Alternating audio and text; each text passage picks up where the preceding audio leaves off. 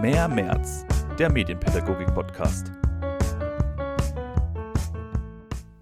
Hallo und herzlich willkommen zur jetzt schon vierten Folge von unserem Podcast Mehr März, der Medienpädagogik-Podcast. Mein Name ist Anna-Clara Penz und ich bin Redakteurin bei der Zeitschrift März Medien und Erziehung.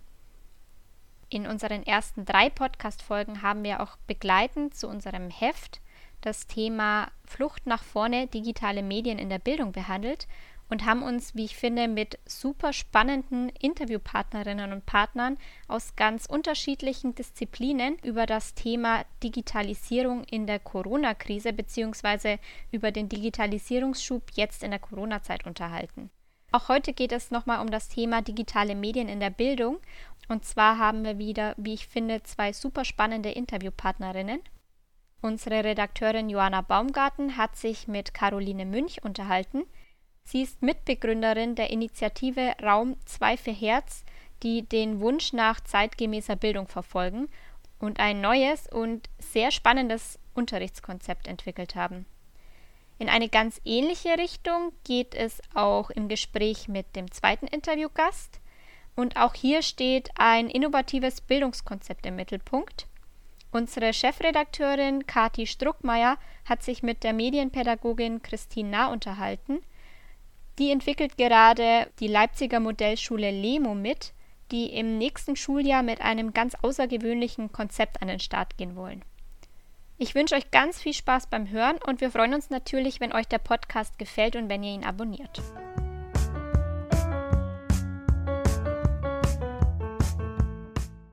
Im Bereich der Digitalisierung hat sich in den letzten Monaten einiges getan. Deswegen ist das Thema der nächsten März-Ausgabe und dieser Podcast-Folge Flucht nach vorne, digitale Medien in der Bildung. Die Auseinandersetzung damit, was das Mehr an Bildung online ist und welche Rolle das soziale Lernen spielen kann, steht dabei im Zentrum. Mein Name ist Joanna Baumgarten und ich bin Praktikantin bei der März.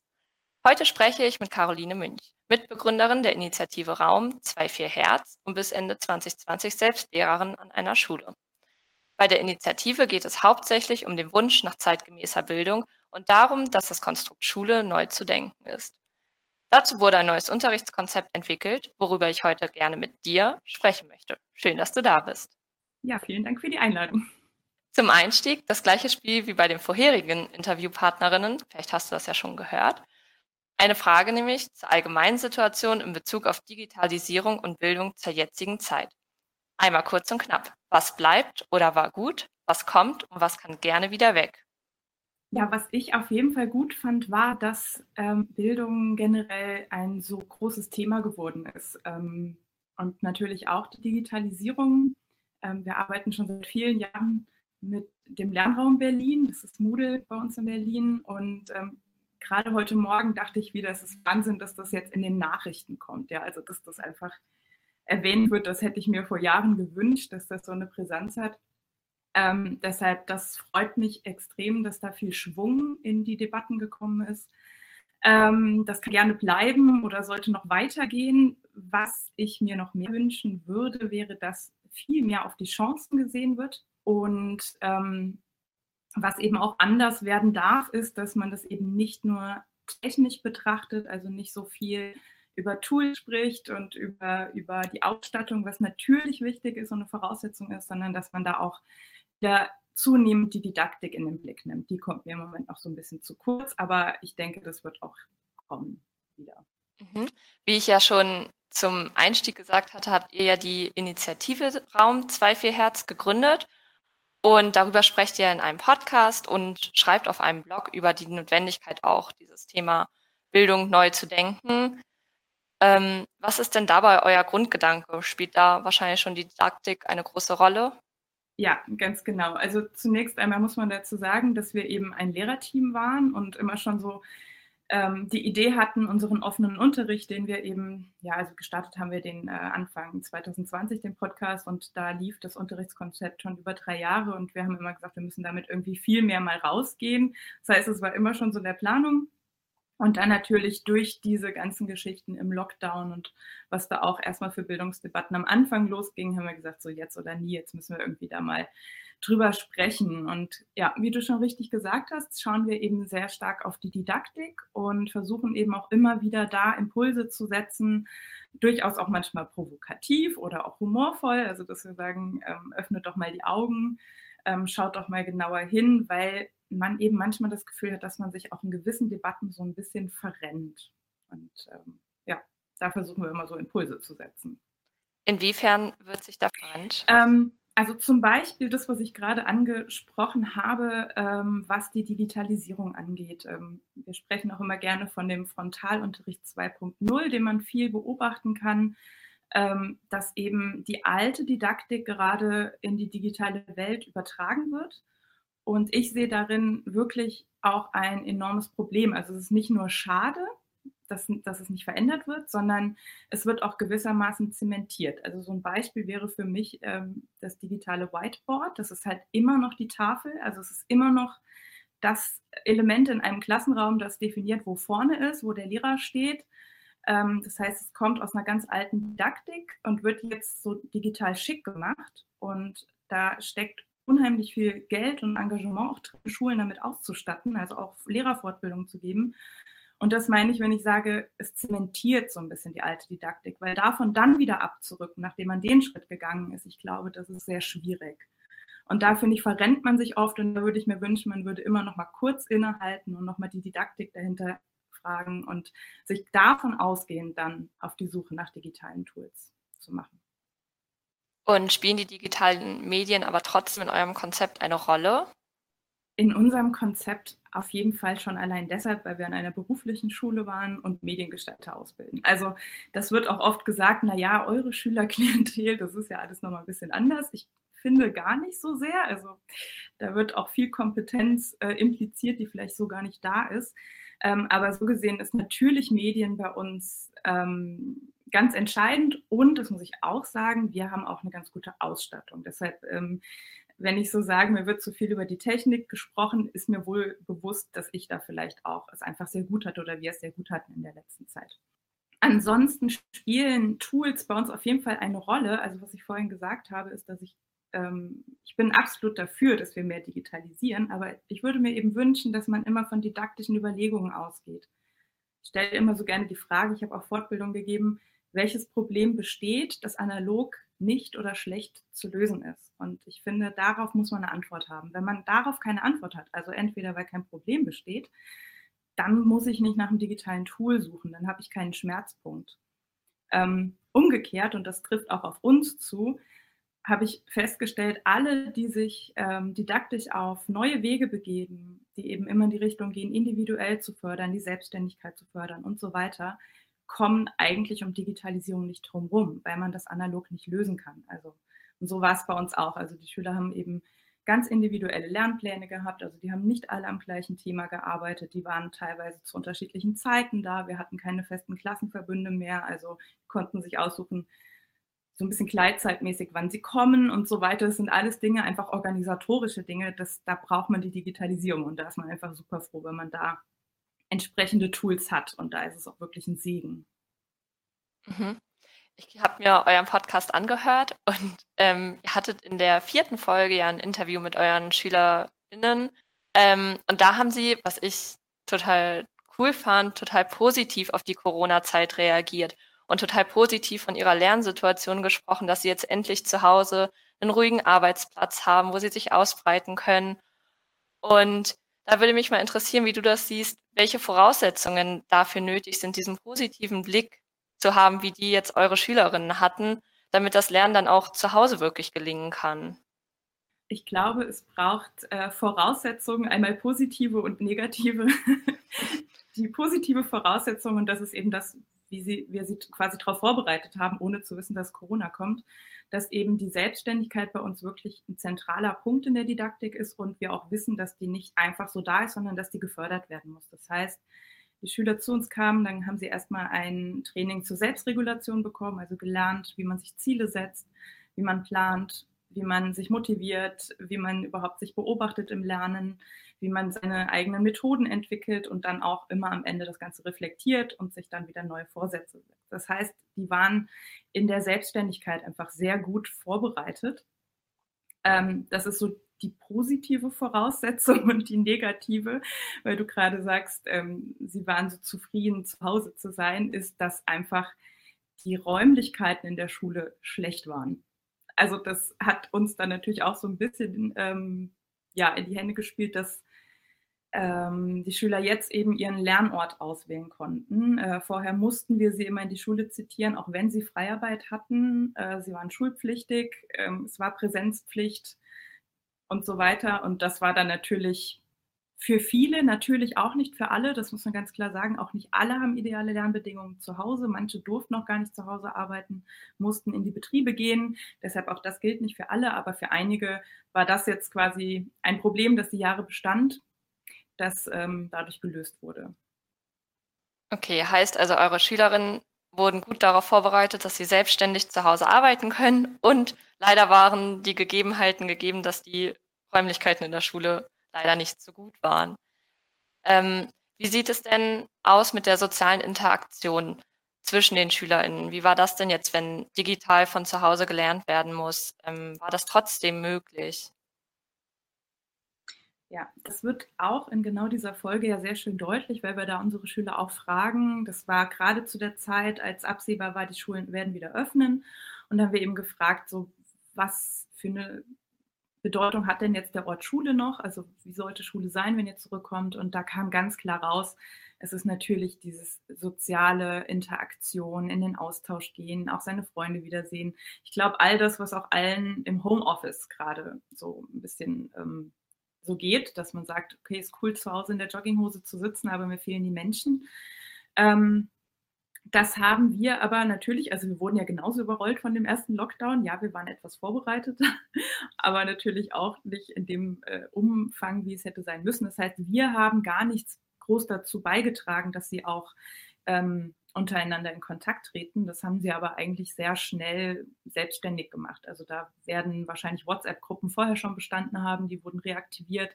Die Schüler hatten schneller als wir Videokonferenz-Tools. Die hatten sich irgendwie ruckzuck organisiert und äh, was auch einfach wieder zeigt, dass man so viel von Schülern auch lernen kann. Also ähm, gerade was auch so Tools angeht.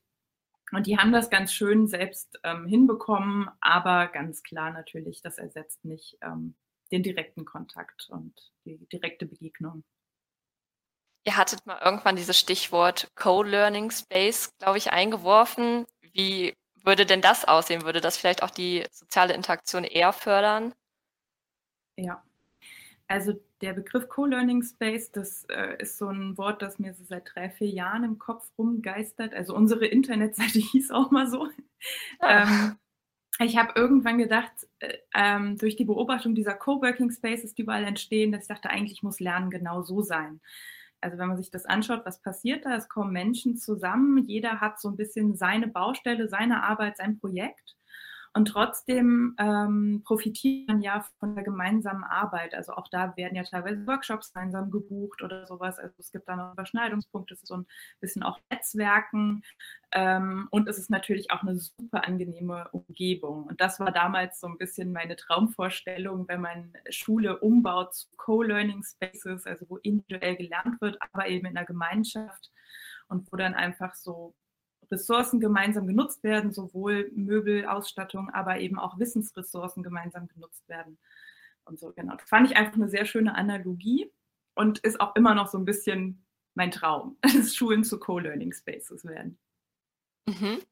Ähm, hat denn jetzt die Corona-Zeit einen Schritt in die Richtung gegeben, das Konzept ähm, von Bildung nachhaltig umzusetzen?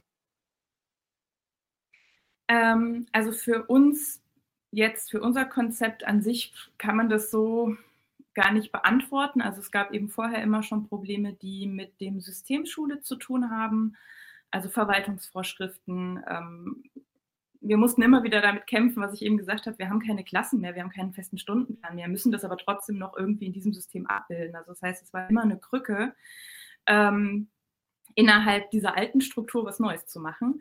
Und das waren immer schon Punkte, an die wir gestoßen sind, die uns auch irgendwie äh, zermürbt haben. Also die Entwicklungsarbeit in sich ist super schön. Also Fehlerkultur sollte auch in Entwicklungsarbeit an Schule passieren. Ja, man macht was falsch, man macht es besser. Wunderbar, aber diese ähm, Verwaltungsstrukturen, die waren doch irgendwie immer wieder ein Problem. Und deshalb waren wir schon vor Corona so an dem Punkt, dass wir gesagt haben, naja, wie zukunftsfähig ist das, wenn irgendwie da nicht, nicht absehbar ist, wann sich das mal wirklich so verändert, dass das auch äh, skalierbar wird. Also wir waren eben ungefähr vier Klassen von der äh, Schülerzahl her pro Jahrgang, also wir haben drei Jahrgänge. Ähm, aber es soll ja irgendwann ein Konzept sein, das schulweit ausgeweitet werden kann. Und äh, das war nicht so richtig absehbar. Durch Corona kam dann nochmal große Hoffnung auf, weil wir gesagt haben, jetzt können wir zeigen, was dieses, dieses Konzept auch leisten kann. Und dann ging durch die Medien, wir müssen zurück zu den Regelbetrieb, zu den etablierten Strukturen. Und das war für uns als Team dann irgendwie auch so der Punkt, wo wir gesagt haben, es darf nicht wahr sein, dass da jetzt so die Chance vertan wird. Das war so ungefähr im Sommer.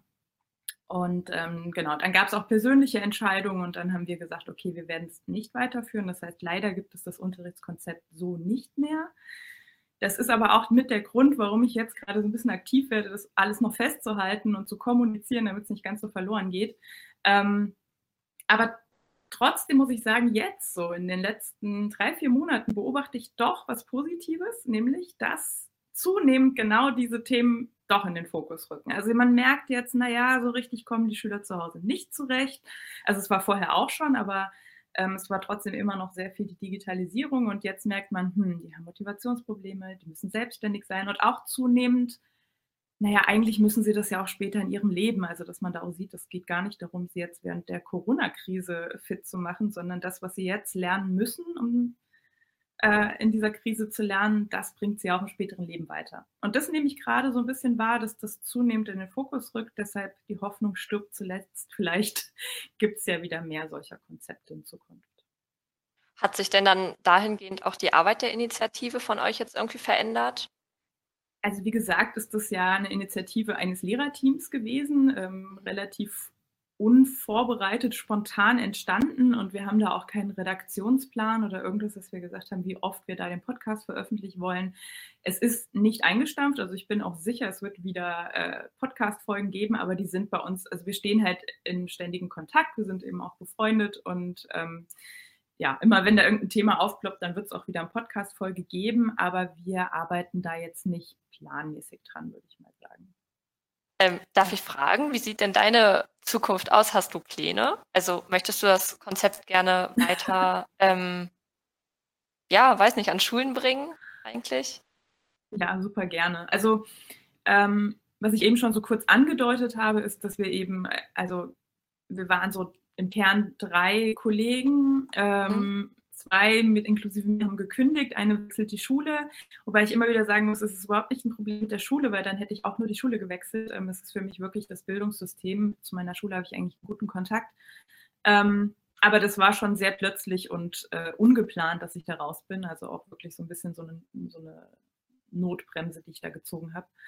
Und mein erster Impuls war, ich will nichts mehr mit Bildung zu tun haben. Ich habe die Schnauze voll. Das hat genau eine Woche gedauert, bis ich gemerkt habe, nee, das Thema lässt mich nicht los. Und ich habe wenig konkrete Pläne, aber was ich eben gerade mache, und das habt ihr ja gesehen auf Instagram, ist, ich hole gerade mhm. so ein bisschen Dinge nach, wo ich sage, das kam in der letzten Zeit zu kurz. Also das ist so ein bisschen für mich nochmal, also nämlich dieses mehr nach außen kommunizieren, mehr in die Öffentlichkeit treten, zeigen, was wir gemacht haben. Dann mache ich gerade eine Lerncoaching-Ausbildung, die ich irgendwie auch immer machen wollte, um dieses systematische Begleiten noch so ein bisschen meine Kompetenzen zu fördern. Mhm. Und klar, also das kann natürlich auch sein, dass sich genau daraus was Neues ergibt, was super wäre, weil es mein Herzensthema ist. Ähm, aber ich, ja. Wäre nicht Corona, würde ich jetzt wahrscheinlich erstmal drei Monate reisen, aber das geht halt gerade nicht so. Es ist so eine Mischung ja, aus Auszeit und Dinge nachholen, die irgendwie ja. liegen geblieben sind. Ja. Genau. Dann bin ich mal ganz gespannt, was daraus wird, weil ich total spannend finde, wie ihr das in der Schule umgesetzt habt mit dem, ja, mit dieser Selbstständigkeit der SchülerInnen. Total spannend. Ähm, ja, zum Abschluss würde ich trotzdem noch mal gerne mit dir einen Blick in die Zukunft werfen. Und zwar, wie wird denn deiner Meinung nach die Schule in zehn Jahren, also 2030, aussehen? Also ich bin grundsätzlich ein sehr optimistischer Mensch, aber ich muss sagen, was Schule angeht, ist zehn Jahre, glaube ich, ein sehr kurzer Zeitraum. Also ich befürchte leider, dass sich in zehn Jahren nicht so viel verändern wird, aber vielleicht in den kommenden zehn Jahren deutlich mehr als in den vergangenen zehn Jahren. Also das glaube ich schon, dass es jetzt ein bisschen an Geschwindigkeit äh, aufnimmt. Ähm, ja, ich kann ja mal sagen, was ich hoffe und was ich vielleicht auch mhm. als halbwegs realistisch betrachten würde. Also, dass eben, genau, die Ausstattung, das hat so viel äh, Potenzial gerade in Diskussionen. Also, ich glaube, da werden wir einen Schritt vorangehen. Es wird eine bessere technische Ausstattung geben. Und äh, ja, innerhalb der nächsten zehn Jahre glaube ich auch, dass man dann merken wird, dass die Didaktik sich verändern muss. Ähm, ich glaube aber, dass es immer noch Initiativen einzelner Lehrkräfte und Schulen sein wird und weniger systematisch gedacht wird. Ähm, und in 20, 30 Jahren würde ich mir wünschen, dass dann auch die Lehrerausbildung so weit ist, eigentlich diesen Grundstein zu legen, dass da moderne äh, Didaktik auch nachwächst. Das ist doch mal trotzdem ein positiver Blick in die Zukunft. Da will ich mich echt recht herzlich nochmal bei dir bedanken. Schön, dass du dabei warst. Ich danke auch.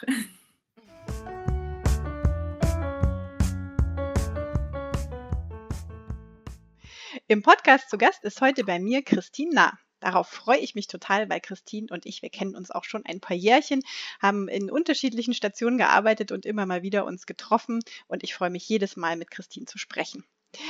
Christine ist seit 2012 freiberufliche Medienpädagogin und sie ist Teil des Vorstands der Gesellschaft für Medienpädagogik und Kommunikationskultur, der GMK, und innerhalb des Medienpädagogik Praxisblocks auch Teil des Redaktionsteams. Seit November 2018 ist sie außerdem Mitglied im Kuratorium des Fonds Soziokultur. Das ist ein ganz schönes Portfolio, liebe Christine. Was machst du denn so als freiberufliche Medienpädagogin? Ich verdiene auch Geld. Also du hast jetzt, Dankeschön erstmal. Ich freue mich total, dass du äh, mich gefragt hast, hier dabei zu sein. Und ich freue mich auch, weil, ich mich sehr freue, immer wenn ich mit Kathi spreche. Ähm, Du hast jetzt die Sachen ausgezählt, für die ich kein Geld bekomme. Insofern, ich verdiene Der erste Geld. Punkt war freiberufliche Medienpädagogin. Ja, das stimmt. Und ich verdiene auch mit den, also mit in der Freiberuflichkeit verdiene, äh, verdiene ich auch Geld.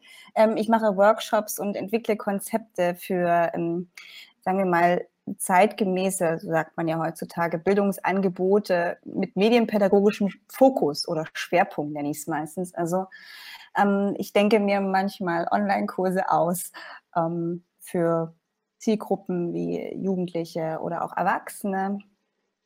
Ich mache auch immer mal gerne ein ähm, Jugendbarcamp oder auch ein Erwachsenenbarcamp, was ich mit begleite. Und so versuche ich auch natürlich bestimmte Haltungen wie eine starke Partizipation oder auch ähm, eine starke Offenheit in diese Angebote mit reinzubekommen. Genau, und dadurch habe ich sozusagen auch die, die Vorstandstätigkeit, die du erwähnt hast, aber auch die, ähm, dort, da habe ich einige Möglichkeiten, auch zu vernetzen vernetzen und auch selber vernetzt zu werden. Und das andere ist so der Praxisblock als ein, eine Verstetigungsmaschine, nenne ich sie gerne. Also viele haben ja manchmal den Eindruck, dass es kommt alles vom Praxisblock, aber wir sind ja eher so die Plattform. Und dadurch ist es für mich auch immer wieder anregend, ähm, so ein Ehrenamt zu, mit äh, zu gestalten, weil ich dadurch immer Nutznießerin bin und immer wieder neue Sachen kennenlerne, die dann wiederum auf, auf meine Arbeit aus, sich auswirken. Daher alles in einem großen Bild für mich. Hast du so ein Lieblingsarbeitsfeld? Also Barcamps für Jugendliche kam jetzt schon so ein bisschen, aber gibst du Ja. so dein absolutes Lieblingsding? Hm, na, mein absolutes Lieblingsding ist es spielt sich eher so in bestimmten Themen ab, wo ich sage, ich bin ich fühle mich so ein bisschen auf der Welt als jemand ich würde mich gerne wenn es das gäbe, vielleicht kann man das einfach mal machen, als Lobbyistin für Kinder und Jugendliche sehen. Also ich möchte sie gerne tatsächlich bestärken. Und dadurch gehören natürlich auch medienpädagogische Arbeit, die so, so eine Haltung hat, die dafür da ist, sie wirklich auch selbstbestimmt in diese Welt, was auch immer da kommt, in den nächsten Jahrzehnten gut vorzubereiten, dass sie wirklich Gestalterin sein können. Und wenn sie keine Gestalterin im aktiven Sinne sein wollen oder auch können, je nachdem, möchte ich gerne sie dahin bestärken, dass sie in ihren Fähigkeiten und Stärken gut ähm, sich äh, gut leben können. So und das ist sehr allumfassend. Daher bin ich sehr stark ähm, auf, auf Bildungsarbeit, ähm, fok also fokussiert, ne? stark fokussiert auf Bildungsarbeit klingt auch sehr abstrakt, aber dass ich sage, ähm, auch in dem in den Barcamps steckt natürlich sehr viel von dem, aber auch ähm, in so einem Herzensprojekt wie dem Maker Days for Kids, wo ich ähm, sage, wir machen jetzt mal so eine ähm, so eine kleine Werkstatt für Kinder, ähm, so an einem Tag, äh, mehrere Tage am Stück temporär, ähm, sagen, ja, wir okkupieren mitunter ähm, Erwachsenenräume und lassen die da wirken und ähm, schaffen im Grunde genommen nur, in Anführungsstrichen, die Infrastruktur, das ist ein Haufen Arbeit natürlich, im Grunde genommen wissen wir aber gar nicht so richtig, was da passiert. Also wir machen keine festgelegten Workshops, wo wir wissen, okay, alle ähm, sind ähm, an einem Punkt, äh, müssen alle am Ende, ähm, jeder muss ein oder jede einen ähm, Roboter gebaut haben oder so etwas, sondern ich fühle mich eher dafür verantwortlich, sie in so Dinge und Räume zu bringen und diese ihnen zu bieten, dass sie selber sehr stark wirken können, weil das fehlt tatsächlich ja sehr, sehr stark. Und, ähm, und daher kommt auch ein bisschen diese Verbindung zu, ähm, sich zu überlegen, dass ich mir irgendwann überlegt habe, ja, das sind ja doch sehr kurzzeitpädagogische Angebote, ne? also von kleinen Workshops bis hin zu einer Projektwoche, trotzdem, was bleibt davon und was können wir vielleicht auch ähm, strategischer an Bildungsarbeit verändern? Ähm, und da kommen wir sozusagen zu einem weiteren ehrenamtlichen Teil und der Schulgründung, über die wir ja hier vor allem sprechen wollen. Genau, kommen wir gleich drauf. Trotzdem will ich dir noch eine kleine Frage vorher stellen. Die hat mhm. jetzt quasi alle unsere Podcast-Interviews eröffnet. Die ist eigentlich ein ziemliches Schwergewicht. Trotzdem würde ich dich bitten, zu versuchen, in Kürze darauf zu antworten. Und zwar aus deiner Sicht jetzt als eben freiberufliche Medienpädagogin, die in ganz unterschiedlichen Kontexten unterwegs ist, der Digitalisierungsschub, den es jetzt durch die Auswirkungen der Corona-Pandemie gab. Was war gut? Was kann bleiben? Was kann gerne wieder weg? Und was wird kommen? Mm, was war gut, dass ich glaube, die Menschen, die dem ganzen Digitalisierungsthema, Krams, Werkzeugen, je nachdem, wie konkret man es auch sieht, sehr skeptisch gegenüberstanden, wurden jetzt sehr stark angestupst, weil sie gar nicht anders konnten. Sie mussten plötzlich ins Homeoffice, sie mussten plötzlich über, wenn ich jetzt nicht mehr, hm, wo sind denn jetzt die ganzen E-Mail-Adressen? Wie komme ich jetzt in Kommunikation, wenn wir uns nicht mehr und so weiter auf dem Flur begegnen. Und das hat, glaube ich, viele ähm, dazu gebracht, dass sie sich damit auseinandersetzen müssen. Ich habe da in den letzten, letzten Jahren relativ viel drüber nachgedacht, was, was braucht es? Muss ich alle sozusagen dazu zwingen, ein Stück weit? Oder nur die, die wollen und so weiter? Und jetzt gab es eben halt gar keine andere Chance, das zu tun. Und daher ähm, ist es eigentlich das, was, was was dazu geführt hat, dass sich alle damit auseinandersetzen mussten. Das soll natürlich nicht, nicht so bleiben und wir wollen ja auch aus dieser Pandemie wieder rauskommen. Und gleichzeitig ähm, hat es eben vielleicht auch das zu dem negativen Teil sehr viele Dinge offenbart und nochmal sehr stark deutlich gemacht, was wir schon auch, was, was viele von uns auch schon früher gesehen haben, ne? diesen Gap, den es gibt zwischen analytischen Ausstattungen, zwischen bestimmten Haltungen und Zugängen wo sind eigentlich die, wo sind die Jugendarbeiterinnen? Ähm, also was heißt, die sind schon da, aber wo, wo, ähm, wo entsteht wirklich Bindung ähm, und so weiter. Und ich erhoffe mir, dass wir, dass wirklich alle gut aus dieser Krise kommen, ähm, weil ich die Befürchtung habe, dass wir sehr, sehr stark von einem Bild ausgehen, weiß ich nicht, äh, FATS-Titelthema, äh, mittelgroßer Junge mit seinem Laptop auf dem Schoß im Grünsee sitzen und dann eben halt sein Homeschooling zu machen und die Mama sitzt daneben und sagt, super gemacht. Ähm, das ist so ein Bild, was überhaupt nicht meinem Ideal entspricht, aber ich glaube, das, was so gesellschaftlich wirkt und ich wünsche mir, dass wir alle wirklich im Blick haben und dass alle gut auch ähm, da rauskommen und von dem, was wir, was bleibt, ähm, auch wirklich auch weiterhin wirken kann, dass wir da im Gespräch bleiben. Im Interview soll es jetzt, wie du schon angedeutet hast, nochmal um was ganz anderes gehen, nämlich um deine Schulgründung. Du bist Mitgründerin der LEMO, der Leipziger Modellschule, die nächstes Schuljahr an den Start gehen soll. Leitsatz der LEMO ist durch gute Bildung in eine bessere Zukunft. Was macht denn eine gute Bildung in deinen Augen aus und welche Rolle spielen digitale Medien dabei?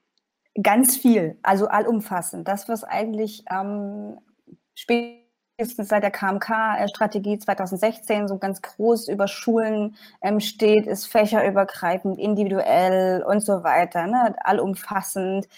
Und ähm, ich habe dann, als ich mich der Initiative angeschlossen habe, das ist mittlerweile auch gut anderthalb Jahre her, gemerkt, dass es ein Ort ist, wo Menschen zusammenkommen, die über gute, nachhaltige Bildung nachdenken. Ja? Und da habe ich gemerkt, dass ich das sehr gerne ähm, mit der Expertise und mit der Erfahrung, die ich habe und die eher außerschulisch ist, ich habe zwar schon einige Sachen in Schule gemacht, aber immer als außerschulische, ähm, da längerfristig wirken kann. Und das Spannende ist eben, dass wir über medienpädagogische Arbeit in dieser Schule so von vornherein und so blanko nachdenken durften und noch dabei sind, sodass wir uns sowohl überlegt haben, wie kann Medienbildung in dieser Schule sein, also wie findet das sozusagen statt, und auch, dass wir ganz stark ähm, allumfassend denken. Das ist zum Beispiel, wir planen einen Makerspace zu machen, der natürlich am Vormittag genutzt werden kann, aber auch von jedem, der möchte und jeder ähm, am Nachmittag und so weiter. Und dass wir da ähm, eigentlich sehr partizipativ rangehen und sagen, Medien gehören, ähm, also jetzt konkret Hardware und Software gehört ähm, von Anfang an zu einem Selbstverständnis. Also das, das ist einfach dabei. Und wir schauen, ähm, dass sie eigentlich dadurch, dass es keine klassischen Fächer gibt an dieser Schule, ähm, sehr integrativ wirklich funktionieren können. Was brauchst du? Dann benutzt dir die klassische Werkzeughaltung ähm, dabei, dann benutzt auch das. Ähm, nutze natürlich auch jederzeit, wenn du ein Projekt hast, wir sind sehr stark projektorientiert, nutze auch ähm, Medien dafür und so weiter. Das ist so der eine Weg und natürlich auch der Weg der, ähm, sagen wir mal, sehr starken Handlungsorientierung, die wir so im Außerschulischen halt kennen. Ne? Dass wir sagen, ähm, dann, dann nimm dir sozusagen Medien zu Gebrauch, um selber gestalten zu können und so weiter. Also das ist alles sehr, sehr stark miteinander verzahnt, so dass wir von, von kleinen Sachen äh, wie mal nutzt doch mal ähm, ein bestimmtes Werkzeug bis ganzen Projektwochen jetzt geplant haben, und was vielleicht auch noch ganz spannend ist, weil das ein relativ neues Feld ist, sich zu überlegen, wenn es eine Schule ist, die keine Noten vergeben will und ab Klasse 9 muss eine Schule eigentlich pro forma Noten vergeben. Übrigens, jede staatliche Schule könnte sich auch entscheiden, ähm, von 1 bis 8 keine Noten zu vergeben, by the way. Ähm, also sie müssen ab neun und dass wir sagen, wie dokumentieren wir zum Beispiel? Ja, also es gibt freie Schulen, die eben ne, so Hefte haben und dann legen die Kinder so fest und das wird dann so auf dieser Basis dokumentiert. Aber wie schaffen wir es zum Beispiel, dass wir, ähm, sagen wir mal, Dinge, ähm, Inhalte, Themen, die Kinder einzeln oder auch in ihren einzelnen Gruppen oder Projektarbeiten wirklich auf was passiert da, wo dokumentieren Sie das? Und da sind wir jetzt mit einzelnen kleineren Unternehmen im Gespräch, so dass wir ähm, sagen können, okay, ich habe mich jetzt mit einem Turmbau beschäftigt oder so und was für Kompetenzen spielen da eine Rolle? Also dass sozusagen auf der einen Seite das, das Produkt oder auch der Inhalt dokumentiert wird vom Kind selbst und gleichzeitig auch von dem Lernbegleiter, der Lernbegleiterin wird es bei uns genannt, ähm, dann eben auch dokumentiert wird, und eine Einschätzung gegeben wird, Feedback gegeben werden kann, wie ähm, zum Beispiel, was im Kompetenzfeld rund um mathematische Grundkenntnisse zum Beispiel da auch abgebildet werden. Also das ist ja sozusagen auch eine Form von, da spielen natürlich auch die klassischen ähm, Kompetenzen, die sich auch in so verschiedenen KMK und so weiter Kompetenzrastern widerspiegeln ähm, wie kommunikative Kompetenz und auch andere Recherchekompetenzen etc., spiegeln sich da auch wiederum wieder, dass wir das ein Stück weit auch dokumentieren können, sodass wir da ein sehr umfassendes Bild von integrativer medienpädagogischer Arbeit, kann man das so sagen? Ja, glaube schon, ähm, wiederfinden. Ich habe jetzt so zwei Sachen rausgehört. Das eine ist ähm, also Medien als Werkzeug quasi in den ganz normalen Bildungsprozessen, als ein Werkzeug von verschiedenen, die zur Verfügung stehen. Medien auch zur Dokumentation. Plant ihr auch ein Fach Medienpädagogik oder ganz, also quasi von euch initiierte Projekte zum Thema Medien oder kommt das, wenn, dann von den Kindern, wenn sie zum Thema Medien arbeiten wollen? Sowohl als auch. Also es gibt sozusagen eine, eine starke, erstmal grundsätzlich gibt es eine starke Fokussierung auf, was will das Kind. Also sprich, wir haben ähm, gesagt, dass wir ihnen ganz fixe, also wirklich fixe, es gibt so einen Rahmen, fixe Verabredungen für, das ist Projektzeit. Da geht es wirklich darum, was ihr, ihr könnt sich in kleinen Gruppen zusammenschließen, machen wollt. Ähm, also jeden Tag gibt es diese auch und da können Sie natürlich Dinge machen, die Sie ähm, anregen aus, so, aus Ihrer Umgebung oder so oder denen Sie vielleicht auch nachgehen wollen. Und dann gibt es aber auch ähm, verabredete in der Regel eine oder auch zwei Wochen verabredete richtige Projektwochen, wo man zum Beispiel auch mal zu einem Bauernhof fahren kann oder zu einem Handwerksbetrieb oder so etwas. Und da wird es auch punktuelle Medien Angebote geben, Projektwochen würde man es nennen, ähm, in diesem Moment. Und das kann sozusagen auch miteinander verzahnt sein, aber muss es nicht in dem Sinne. Also es muss nicht ähm, so, so, so stark sein. Ähm, etwas geleitet und auch sehr selbstbestimmt geht es sozusagen zu. Genau. Mhm. Klingt total spannend. Ähm, dafür braucht ihr natürlich auch eine Infrastruktur, also ihr braucht Geräte. Äh, wie sieht das jetzt aus? Ich kenne mich jetzt überhaupt nicht, ich habe zwar mal in einer Schule gearbeitet, aber keine gegründet. Ähm, kauft man die? Kriegt man sowas vom Staat unterstützt oder vom Land? Oder aber gibt es da jetzt Firmen, die euch umwerben und euch ausstatten wollen mit Geräten, mit Clouds, mit Programmen und so weiter? Wie geht ihr damit um? Also wir äh, wir können uns nicht beschweren, dass so viele Firmen um uns herum ähm, uns umwerben, tatsächlich. Also das vielleicht auch vorab, sondern eher zu sagen, ja, ähm, wir gucken jetzt, dass wir diese gesamte Schulgründung, wir starten erstmal mit einem kleinen Besteck quasi, mit zwei Stammgruppen, erste bis dritte und vierte bis sechste, das sind altersübergreifende zwei Gruppen, ähm, sodass wir dann peu à peu größer werden können ein relativ großer Bau sozusagen, den wir vorhaben, dann perspektivisch, so dass wir jetzt eher gucken, wie wir das Ding tatsächlich groß ähm, und auch erstmal einen Start bekommen können, gut finanziert bekommen können. Da reden wir von Krediten über Banken etc. pp. Und da spielt natürlich auch ähm, Unterstützung durch ähm, Stiftungen und andere Projekte, Projektförderungen eine Rolle. Aber es ist nicht so, wie man vielleicht vermuten könnte, ähm, dass wir uns die Bude eingerannt wird von Firmen, die sagen, hier guckt mal und so weiter, sondern eher, dass es eher schwierig ist. Und ähm, ich äh, zum Beispiel befürchte, jedenfalls gibt es da unterschiedliche Informationen. Wer den Podcast hört, kann ja vielleicht nochmal mir helfen.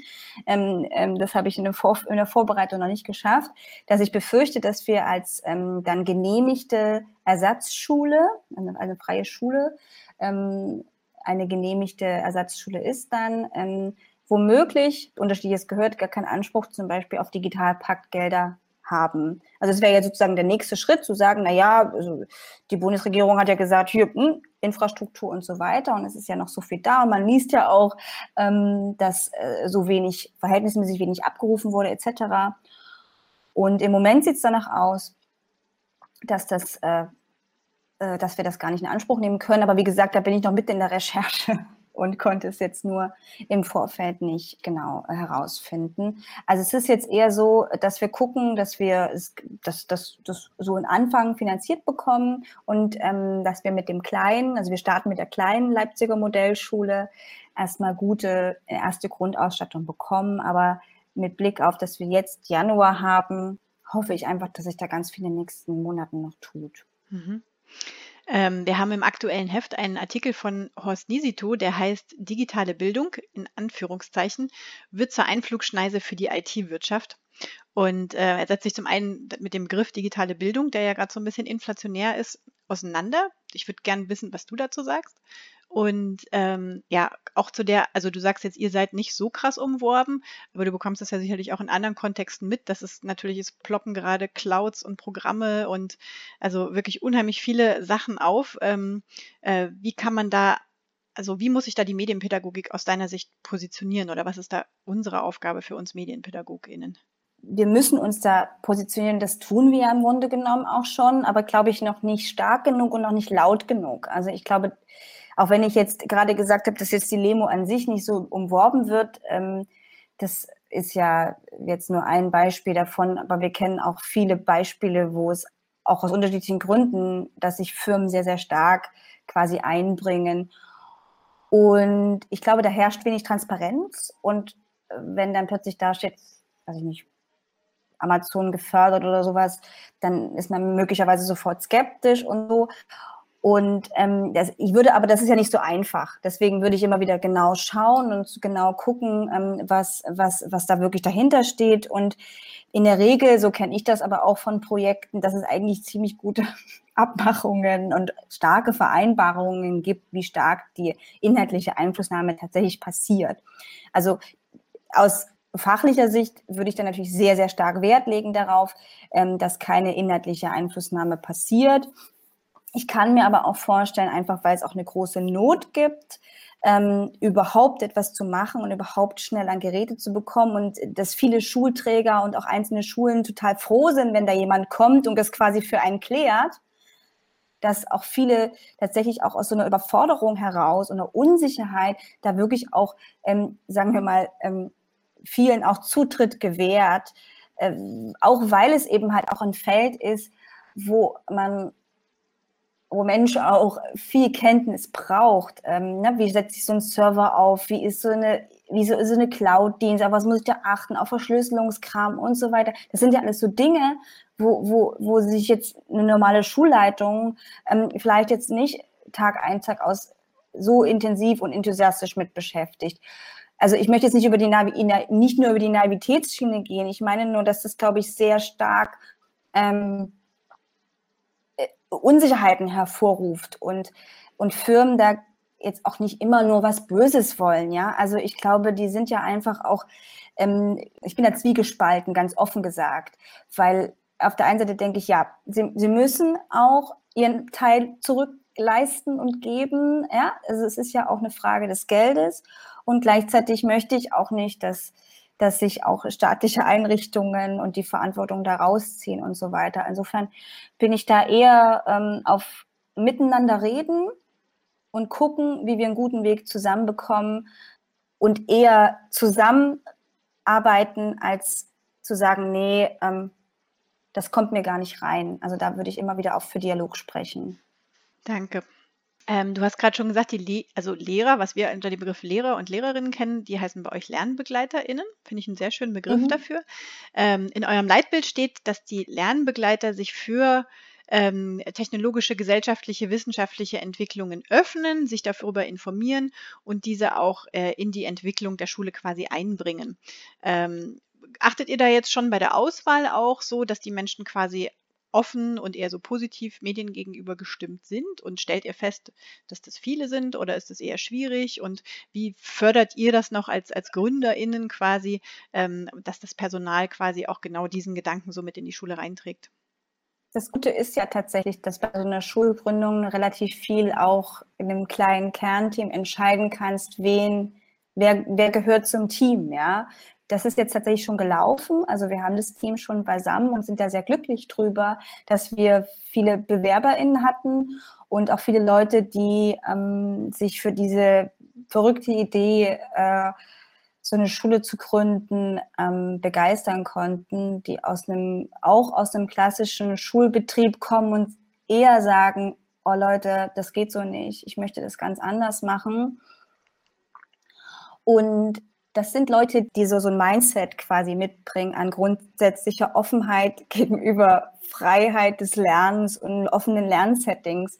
Sonst würdest du dich, glaube ich, auch, wenn man sich so die Tages- und die Wochenstruktur dieser Schule anschaut, nicht so richtig gut zurechtkommen. Also ähm, sagen, okay, wir haben sowas wie eine pädagogische Grundversorgung, nennen wir das am Anfang des Tages für jede Stammgruppe, ähm, also für diese altersübergreifende kleinere Gruppe und wo quasi auch inputorientiert etwas von der die Lernbegleiterin kommt.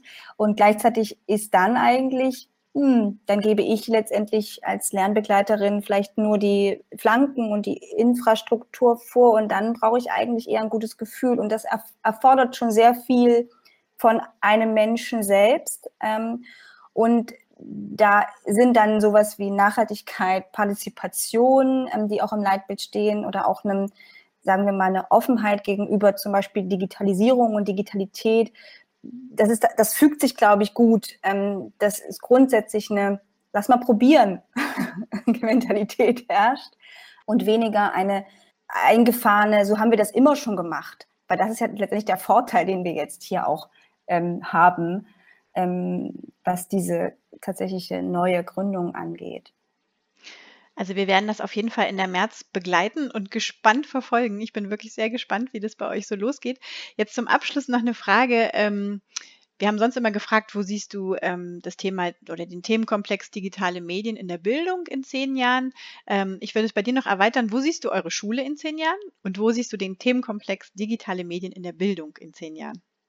Also ich wünsche mir, dass die Schule in zehn Jahren ähm, auf einer großen Wiese, die wir jetzt schon kennen, ähm, stehen wird mit verschiedenen kleinen Häusern und es tatsächlich so viele SchülerInnen ähm, dorthin gehen, wie wir es geplant haben. Also wir denken ja an einen richtigen Campus.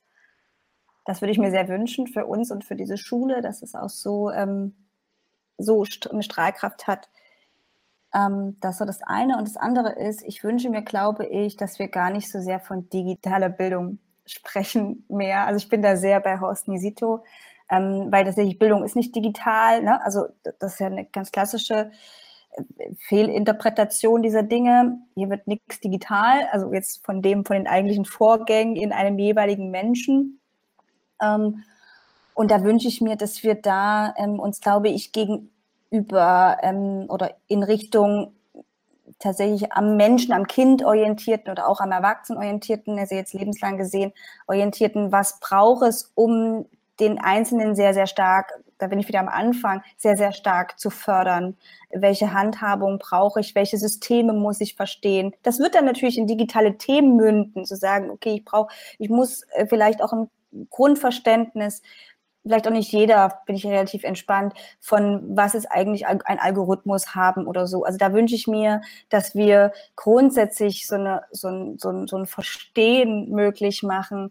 Und da ist es, sind es Themenkomplexe, weil wir in einer digitalisierten Welt leben, die dazugehören. Und ich würde es wirklich gerne endlich mal wegbringen von dieser Haltung und den Fokus auf diese Geräte, auf diese Technik und so weiter. Natürlich müssen wir über Technik reden, aber nicht nur, bitte. Christine, ich wäre am Ende dieses Interviews. Ich danke dir. Ich fand das sehr spannend und sehr interessant. Und ich glaube, es ist einiges auch zum, zum drüber nachdenken und auch zum Weiterdiskutieren dabei. Viel Erfolg für eure Schulgründung und wir werden bestimmt in der März auch mal was davon lesen. Und danke dir. Danke dir, Kathi.